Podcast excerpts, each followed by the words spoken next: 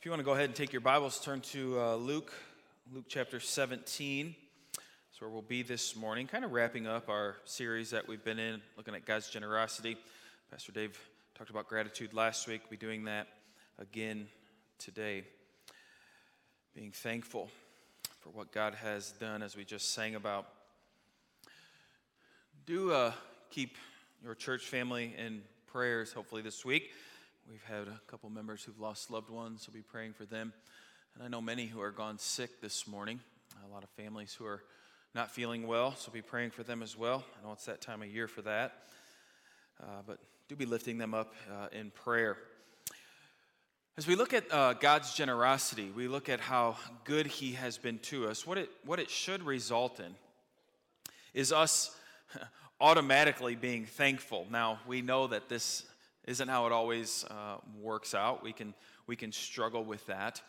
But I do want to put our focus on that some this morning. And to get us kind of thinking about that, I want, if you would, imagine with me a young lady or a young man. Let's say they're maybe 19 or 20 years old.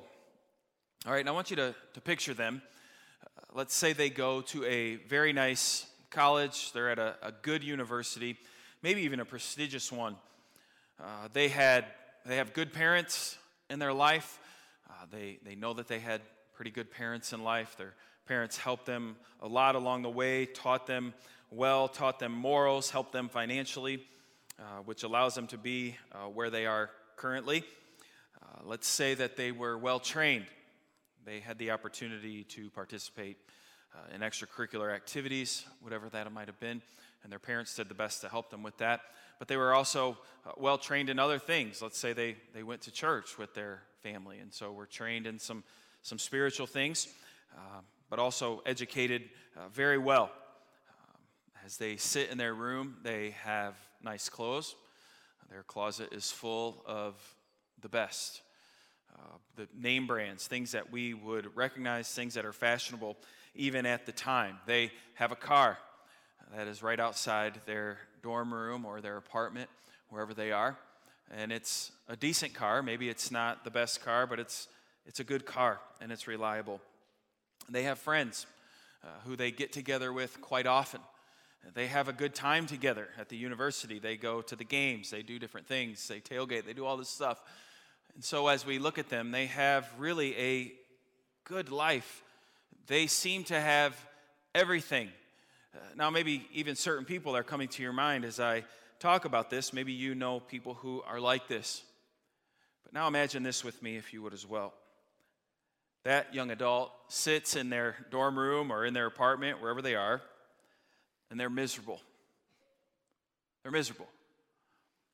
When they look at life, they don't seem to have much hope. They find themselves to be depressed often. They live a life that's very ungrateful. They live as if they deserve more, as if things should be happening more often for them, or in an easier way, if that would be possible. And when you talk to them, and if you really got down to the brass tacks of it, when you have a conversation with them, they would even say something along the lines as if, it seems as if the world is out to get me at times. Now, when we talk about this scenario, does it anger you at all? You know, if you had the opportunity to talk to that person, and they're 19, let's say, or 20, and this whole thing that I just talked about, if you had the opportunity to talk to them and they looked at you and said, it's as if the world is out to get me, what would you do? Some of you'd smack them, wouldn't you? You'd smack them right across the face. And you'd say, are you kidding me? Look at your life. You've been given everything. You have good parents. You have parents who love you. You have a family. They've provided for you financially. You have friends. You are smart. Look at, you're at this university and you are doing well here. You have made friends. What more would you want? Why do you find yourself in your life being full of anxiety and depressed? And why are you ungrateful? This shouldn't be this way. Now, while this is frustrating, we know there's people in the world like this, don't we? And maybe we would want to take that person and take them somewhere to show them people who maybe had the right to think that way, wouldn't we? It's like, let me show you some people who have it difficult. Let me show you some people who, if we want to say the world is out to get them, it's these people. Let's try to walk in their shoes for a little bit. Let's have conversations with them so that you can see what difficulty really does look like. People who have it horrible and who you and I would even say, you have the right to complain. You have the right to be frustrated maybe with how the world is going because you're in a tough spot. See, with this being said, I do this on purpose, of course. I think we as Christians oftentimes fall into the category of the young adult that I just talked about. We fall in line with our culture where we start to think that the life that we have isn't the life that we should have, that we are owed something else. And sometimes we'll even portray that and push that onto God. God, I'm a good Christian. God, I go to church regularly. God, I've done my best to raise my kids. I've tried to love my wife. I try to do the things that are right, but yet when it comes to my job, I never get promoted. Yet month in and month out, my bills keep coming, and I always seem to be underwater a little bit with them. Right? We can fall into this way of thinking where we are frustrated and where we don't understand why our life is the way that it is. And what that leads to is it does lead to depression.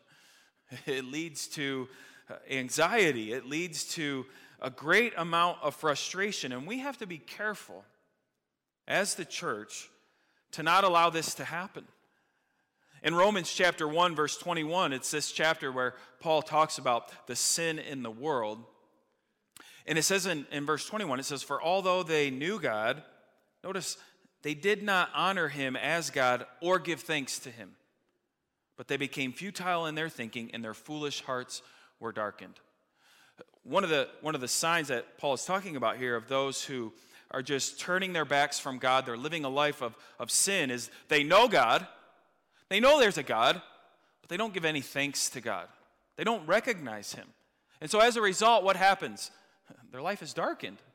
Their ways are darkened. And so what are they to give thanks for? What is being talked about here? What is give thanks to him? Thanks for what? Right? What is supposed to be our cause of thanksgiving, our cause of gratitude, our cause of rejoicing? Where does that come from? I think that's the big question that we need to know and we need to answer. Because for a lot of us in here this morning, the truth of the matter is God blesses us continually, all the time. Last week, Pastor Dave preached, and he went to Nehemiah, and he was in Nehemiah chapter 12, and he walked us through Nehemiah chapter 12, and we saw how God had blessed his people, Israel, even through suffering, even through great trials, right? These people left and they went and sacrificed to build the wall. And through this sacrifice, it was extremely difficult. It was extremely difficult. Yet God still blessed them in the midst of this difficulty, of this struggling. And we know that oftentimes God does this. The Bible speaks of that. God uses our suffering for our good to help us grow. Right, to help these different things. And we know that this is true. But what happens? And this happens also. What happens when we suffer? What happens when we struggle? And at the end of that suffering and at the end of that struggle isn't some material benefit. What happens then? Do we not give thanks anymore? You know, what happens when we go through something that's hard in our life and we think, well, God must have a reason for this, and all of a sudden we realize, I don't know what the reason was. I don't see it. I don't have anything tangible to grasp onto. Now, again, we know that so often in our life, God does give us things that are tangible and that we can grab onto. Dave talked about that last week with how he met Angie, right, in a difficult part of life, and now he has his wife. But what about those people who don't get a wife? What about those people who the child doesn't come?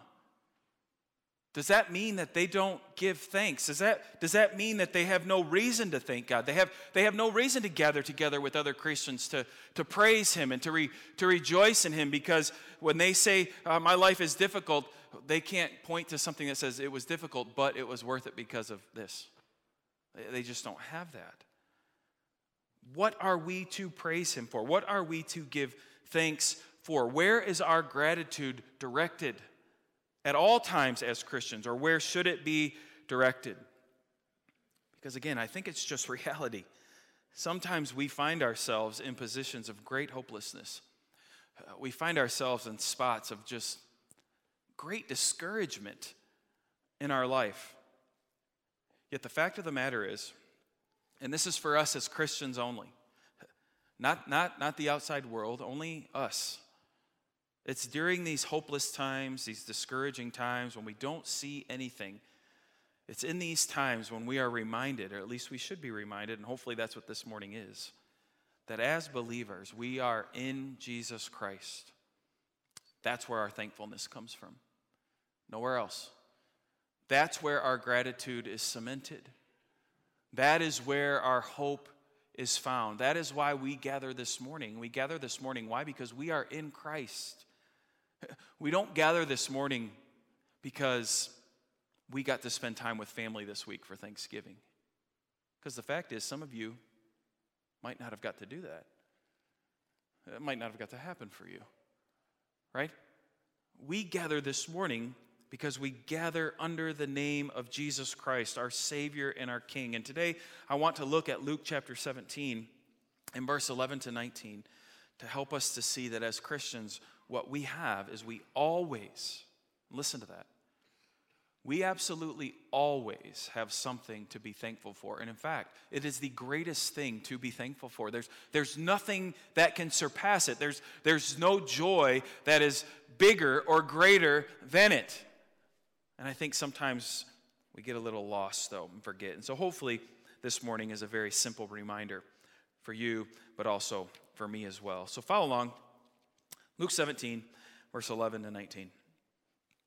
It says, on the way to Jerusalem, he was passing along between Samaria and Galilee. And as he entered a village, he was met by 10 lepers, who stood at a distance and lifted up their voices, saying, Jesus, Master, have mercy on us. When he saw them, he said to them, go and show yourselves to the priests. And as they went, they were cleansed. Then one of them, when he saw that he was healed, turned back, praising God with a loud voice. And he fell on his face at Jesus' feet, giving him thanks. Now he was a Samaritan. Then Jesus answered, were not 10 cleansed? Where are the 9? Was no one found to return and give praise to God except this foreigner? And he said to him, rise and go your way. Your faith has made you well. I've always been fascinated by the stories in Scripture of leprosy and Jesus healing people of leprosy. Leprosy isn't something that is too common today, although it does exist today. But leprosy is a horrible disease. It's a disease that causes sores on the skin. It attacks the actual nerves in the body, which causes those who have leprosy to not even be able to feel, which is a big problem, because those with leprosy then end up usually hurting themselves greatly, could be on fire, and they don't even know it. They don't even realize it because of all the nerve damage that they have. And then another thing with leprosy is leprosy starts to absorb your appendages. And so as leprosy gets bad enough, that's where you'll see pictures of fingers starting to disappear, and toes starting to disappear, the nose starting to disappear. And it's because the body is starting to absorb those things. Leprosy is very contagious. And so it's not something that you want to be around. It's not a good thing to be a leper. And so in fact, in Bible times, nowadays we have ways to try to help cure it with different medicines. But in the time of Jesus, if you were a leper, you were the definition of hopeless. There was no hope for you. None at all. In fact, it was so hopeless that God set up safeguards for Israel concerning leprosy in Leviticus. And there's pages and pages in Leviticus talking about leprosy and what needs to be done if you wake up with a rash in the morning. That's how serious it was. And so you can go and read, and it'll say, if you wake up with a rash, you need to take a bath, and then you need to wait so many days, and you need to go to the priest, and you need to show them this, and they're going to decide if it's leprosy or if it's not. It was a big deal, because if you were found to be a leper, guess what? You're out. You're out, because it's too contagious. There were places for you to go, but you had to leave your family.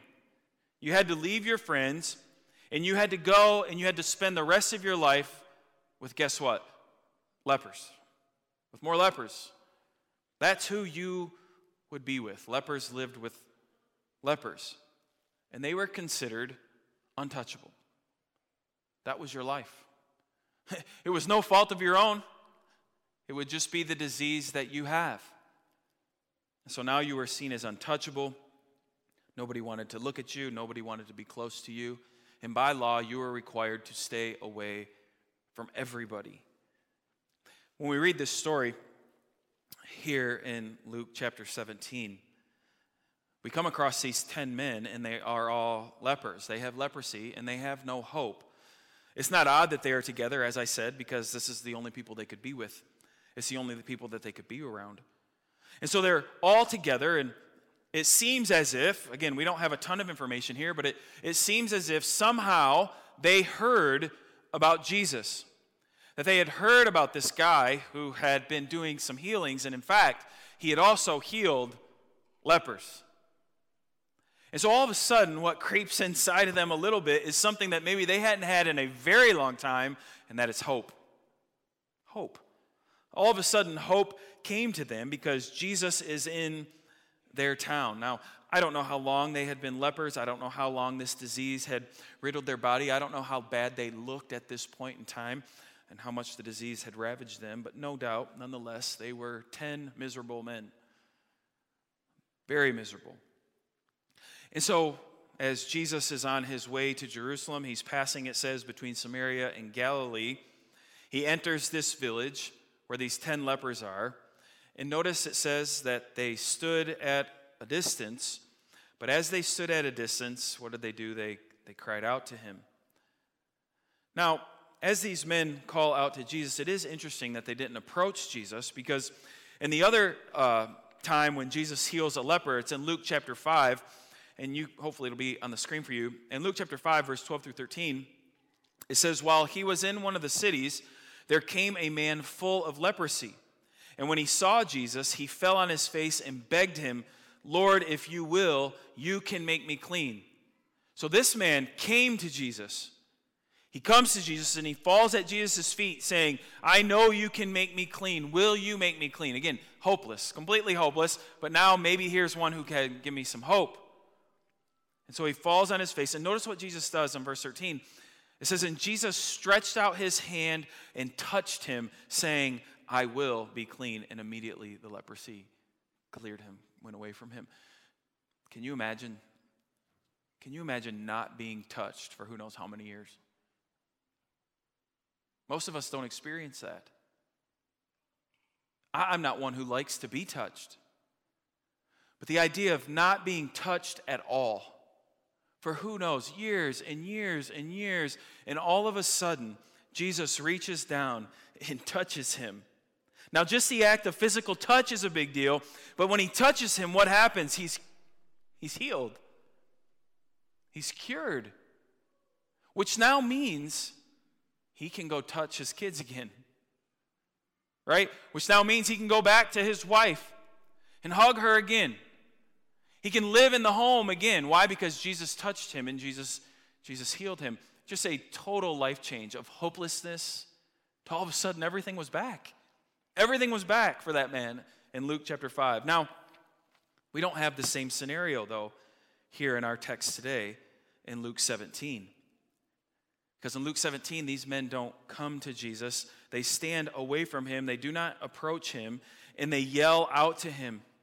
They yell out to him hoping that Jesus will hear them. And so in our thing here, this it says that they shout out to him, and that's what it means. They lifted their voices. They are screaming out Jesus, Master, have mercy on us. And it makes sense, right? Because this is their only hope. They couldn't care less what all the crowds think of them. There's none of that in them at this moment because they already know the crowds hate them. These people don't like us. We're untouchable.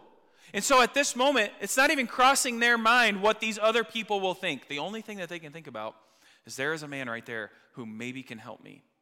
And for a split second, I have some hope, and I need to get his attention. And so the 10 of them do that. They lift their voices loudly. And it says Jesus hears them, but again, Jesus doesn't approach them. Jesus hears them, and he tells them something that's interesting. He says, go to the priest and show yourself to the priest. Now, to you and I, this seems very unloving. Because why didn't Jesus say, come here? Right? Come here. We'll do this now. He doesn't do that. He says, go to the priest. Now, this actually isn't an odd thing because it was, like I said earlier, it was the priests who would examine to make sure that leprosy was there or that it wasn't there. And so kind of what Jesus is doing is he's saying, hey, go show the priest that you're healed now. Because that's what they would have had to do regardless. Even if they were healed, they still by law would have to go to the priest, and he has to declare that they were healed. And then they could go back with their families. And so however far that journey was, I don't know, it could have been a long journey at this point. But Jesus is saying, go and show the priests yourselves. And so the Bible tells us that on their way they were healed. Now, I've always been fascinated with this. I remember thinking about this during like programs and stuff that we used to do. What did those healings look like? You know what I mean? Like I used to think about that with the kid with the withered leg. Did everybody just like all of a sudden see the muscles come back? Like boom, there it was. Like CGI style. Was it a slow process? Like it slowly came in. Did it freak everybody out when they saw that stuff happening? Like could you imagine seeing somebody with leprosy just riddled and all of a sudden it starts going away? That had to be kind of panic-stricken. Like what is happening here? This is odd. And I wonder what it looked like for these 10 men. Jesus says, hey, go show yourselves to the priest. And they're willing to do anything. And so they do. They turn and they start to walk. And it just says all we have is on their way they were healed. I don't know what that looked like. Did all of a sudden one of them say, hey, something just happened. I don't have leprosy anymore. And the other guys say, well, I do. Maybe if we keep walking, I'll be healed. I don't know. I don't know how it went. I don't know if it happened as soon as they turned. I have no idea. All we know is the Bible tells us that on their way to go see the priest, their bodies were cleansed of leprosy. And then as we get to verses 15 through 19, we get really to the crux of the point of the message this morning. Because as we read verse 15 through 19, we know that all these men were healed. There were 10 healed, but only one of them turns and goes back to Jesus to give thanks for what has happened. Only one goes back to the person who he knows is responsible for the fact that he once was utterly hopeless, but now everything has been given back to him again. And he knows that it's only Jesus who did this. You see, a lot of times when you read this, or even if you listen to sermons on this, you'll hear that only one person was grateful in this story. That's what we see, that only one person had any sort of gratitude because of what had happened. Now, as I was reading this and I was seeing other people say that, I got to be honest, I was like, there's no way. There's no way that only one person was thankful. All 10 of those men were extremely grateful that they were healed. I can guarantee it. There's no doubt in my mind that they were overjoyed that what had happened to them was a healing, that they were all better. I was thankful to find another commentator who felt the way that I did and said, they absolutely were thankful. All of these guys were happy. Their life had been given back to them. Right? They were, probably what happened is they see, I'm healed, and what did they do? They said, let's get to the priest as fast as we can because I'm getting back to my family. I'm getting back to my life. Let's go. And so no doubt that's what the other 9 did. They were heading straight to the priest. Let's get this over with. I've got my life back. I want to get going. They were not ungrateful. Instead, they knew what waited for them, just like we talked about earlier. Can you imagine being stripped from your family and never getting to play with your kids again because you have leprosy? And now all of a sudden you're healed? What's the first thing you want to do? I want to get home. Imagine that feeling of the kids running to you and grabbing you by your legs for the first time and hugging you. Look, Dad is home. I never thought I'd see Dad again. And you thought, I never thought I'd see you again. Of course you would want to get back to that. And so when we look at these 9 guys, that's what they were trying to get to. They wanted to get back to their life. Yes, Jesus had healed them, and they were so excited, they wanted to get back to life as normal. Yet there is one guy, the Bible tells us, who before all of that finds it important to go back to Jesus just to simply thank him for what he had done. Again, I have no doubt those 9 men knew Jesus did this, and they were glad. But what we have in this story is only one of the men showing it. Only one person was willing to take the time to go back and to recognize their source of joy, their source of hope. And it is this one who Jesus says at the end there that they had true faith.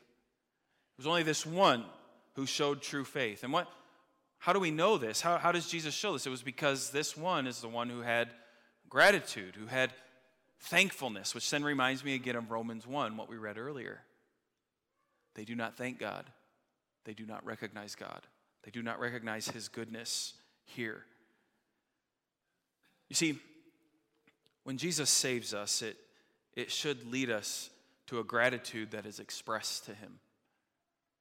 Again, I told you about the young man or woman in college, right, who we could be frustrated with. They're living this life of stress, and you look at them and you're like, what? You have everything, but yet you live so ungratefully, right? We would be frustrated with that.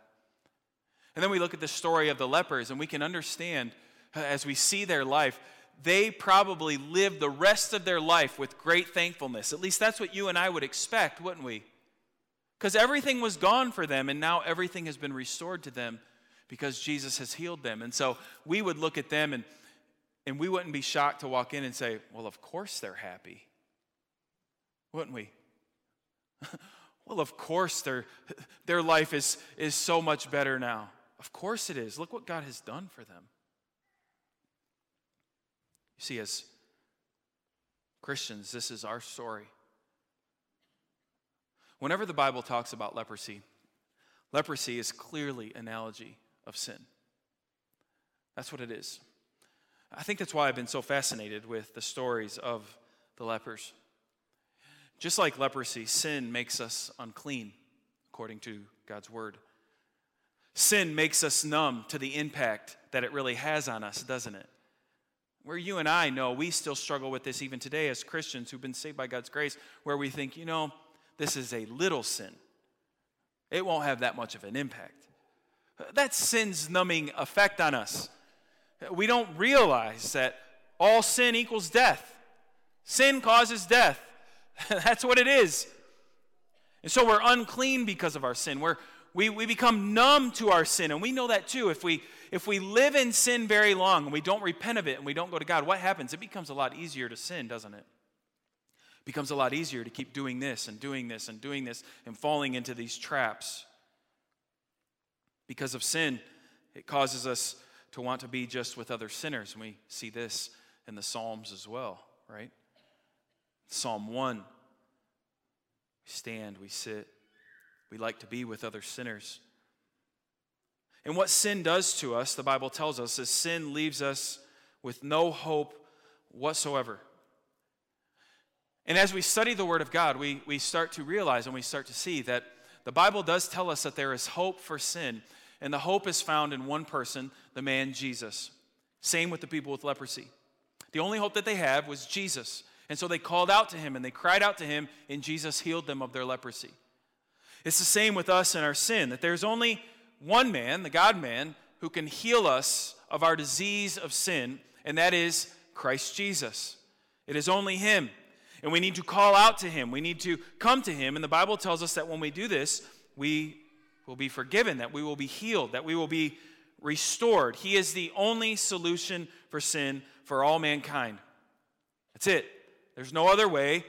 There's no other opportunity. It's only Jesus. And so you can see the parallels here, I think, between leprosy and sin. And so for those of us who've been saved, if that's you this morning, and I really hope it is, I hope you've trusted in Christ. Before Jesus saved us, before Jesus saved you, before he saved me, we were just like these men. Utterly hopeless. Completely separated from God and dying. Dying. And there was nothing that could help us. No matter what we would try to do, you know this, because some of you tried it. No matter what you would take, no matter who you would meet, just nothing can help that problem that we have of sin. It's only Jesus who can do this. And so Jesus then lets us know who he is, doesn't he? We have his word, or is preached to us, or the gospel was shared to us by a friend or a family member. And all of a sudden, I hope you remember this if you're a Christian, all of a sudden, it starts to make sense. You start to realize, I am a sinner. And then you can't escape it. You recognize it, but you can't escape it. And then you realize, but the Bible tells me that Jesus came to die for me in my place. And all of a sudden it starts to work where you think, I think this is about me. And maybe I hope you remember that for the first time you think, Jesus, I believe that you died for me. I believe that you came so that I could be cleansed. You remember that moment? Again, it's not a moment for everybody. That's why I don't like saying that too much. But do you remember that realization of this promise that Jesus has made, that I can be washed free of my sin because of his blood? This is for me. I remember for me, even at a young age, being only like 7 years old, the weight and the excitement of acceptance. Even at that young age of saying, Jesus accepts me for me. Now the struggle in my Christian life from the age of 7 to now the age of 41 has been to continue to believe that every day. That's been the great struggle, is every day to wake up, or even worse, every night when I go to bed, because I know all the sin that I committed that day, to lay my head down saying, Jesus, I thank you that you died for me. Because there's been plenty of nights, and I think you would agree too, of when I go to bed feeling very dirty, thinking, Jesus, there's no way you could have died for me today. But the promise says, oh yeah, oh yes, I did. Oh yes, I did. I've forgiven you. All of your sin, past, present, and future. And it feels so good to know and to understand that Jesus has saved me, and he's cleansed me, and he's made me whole. There's no ifs, ands, or buts about it. And as I begin to understand that, and as I picture myself as that leper, and Jesus says, go show yourself to the priest, and I'm cleansed, and I'm completely healed, I'm completely whole. What does that lead to? What should that lead to? It should lead me to be like the one, doesn't it? Like the one who goes back to Jesus, and he says, thank you. Thank you, because I know apart from you, this never could have happened. This never could be. So I would have to think, again, all of those lepers, all 10 of them, for the rest of their life, I would have to thought about Jesus often. But only one of them was ever told, you have real faith. You understand what has happened and what has taken place. You see, I think what happens is God blesses us with all kinds of things, and our life gets so clouded with all the other blessings that are great blessings that we should thank God for. They are good things, don't get me wrong. But we start to think that those things are better than the one thing that actually is the most important, and that is the fact that Jesus has cleansed you of your sin.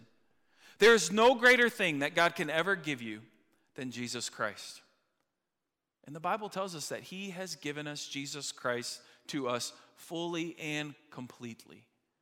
He will never leave us. He will never forsake us. Nobody can ever separate us from Christ, not even ourselves. We can't do that. God loves us so much, and he's given us that great blessing. And so our lives should be a life of great gratitude towards Jesus, towards him. Our salvation is in Christ, and it can't be taken away. And so our lives, our thankfulness should always be centered on Jesus, not the other things. Again, the other things are great. It's great to be able to pray to God, isn't it? And say, God, thank you for helping me get over the cold I had. That's a great thing to be able to pray, and we thank God for that. God, we thank you for keeping us safe on our travels, right? Because we pray, God, keep us safe as we're driving, wherever it might be, and we get there safe. And it's good to be able to say, God, thank you for keeping me safe. Maybe some of you remember praying, God, there's got to be somebody who will marry me. Somebody. And then the next thing you know, you're sitting next to them. That is a great blessing. God, thank you for my spouse. A lot of you prayed for children, and you have children. Some of you have grandchildren. Some of you have great-grandchildren. These are fantastic blessings that God has poured out on you. Guys, we could list so many things, couldn't we? But what separates us from the rest of the world?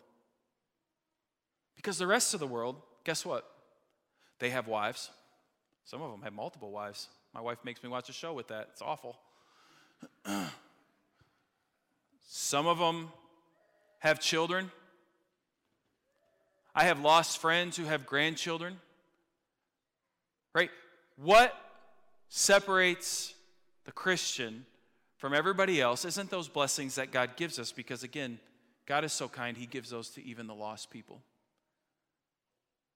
Where our gratitude is centered is on the fact that God, through the blood of his son Jesus, has saved you. And he loves you. And you get to call him Father. You see, those still lost in their sin don't have the privilege to go to God and say, Father. But you do. Those people without Jesus look to their blessings, and yes, they can have thanksgiving, and they should be thankful for what they have, but the fact is, they still have leprosy. It's all Band-Aids. That isn't going to solve any problems. When they die and judgment happens, God's not going to say, how many kids did you have? How many grandkids did you have? How good was your Christmas? That's not what the basis of entry is on. What it is are you forgiven? Have you been washed in the blood of my son? And for us as Christians, we can gladly say, yeah. And so when we look at what should our gratitude be centered on, it's on Jesus. And it's always on Jesus. So often the Bible speaks of our thankfulness, and it talks about us voicing praise to God. And I want to read some of them. I only picked out 4 of them. Spencer read one in Romans chapter 5 that does it as well. But I want you to notice what our thanks is always centered on. 1 Corinthians 15, verse 57. But thanks be to God who gives us the victory through our Lord Jesus Christ. 2 Corinthians 2:14. But thanks be to God who in Christ always leads us in triumphal procession, and through us spreads the fragrance of the knowledge of him everywhere. Colossians 3:17, and whatever you do in word or deed, do everything in the name of the Lord Jesus, giving thanks to God the Father through him. Hebrews 13:15, through him then let us continually offer up a sacrifice of praise to God, that is the fruit of lips that acknowledge his name. This is who we are to be. people of gratitude because of Christ, because of what he has done. You see, I really do believe this. I do believe there's depression. I do believe there's anxiety, so don't come up to me after and be mad, please. But I do think one of the reasons we struggle so much with that stuff today is because we do not live a life of gratitude. We do not think and dwell on the things that God has done for us in Christ Jesus enough. And listen, I'm one of those people. I stand before you today as one of those people. There are days that go by and I think, Tim, you have been bitter all day long. What are you so bitter about? And I answer myself and I say, I've been so busy today. I've had no time for anything. I didn't even get to eat lunch today, and I'm just tired. That's why I'm bitter today. And then I answer myself again, and I say, well, what were you so busy with? Oh, you were busy going to your kid's game. Oh, that stinks, doesn't it? You have kids, and they play sports of what you've wanted them to play, and you've pushed them to do it. And now you get to go watch them? Oh, poor guy. Oh, you had to go to church today. You had to study. That sermon's hanging heavy on your shoulders, huh? Oh, I wanted that. You see, and I start to just get a little depressed inside, but really, I just need to change my thinking a little bit and be thinking about how good God has been to me, the blessings that he's continued to pour out, but again, most of all, I am his and he is mine. Now, please know, I'm not saying you should never go to the doctor because you're depressed or anything. I'm not saying any of that. I'm just saying that the opposite of depression and anxiety oftentimes is gratitude. And if you're anything like me, you need to do a little better job of thinking and pondering the great things that God has done. This is why it's important for us, I believe, to be in the Word of God every day, because it reminds us of these things.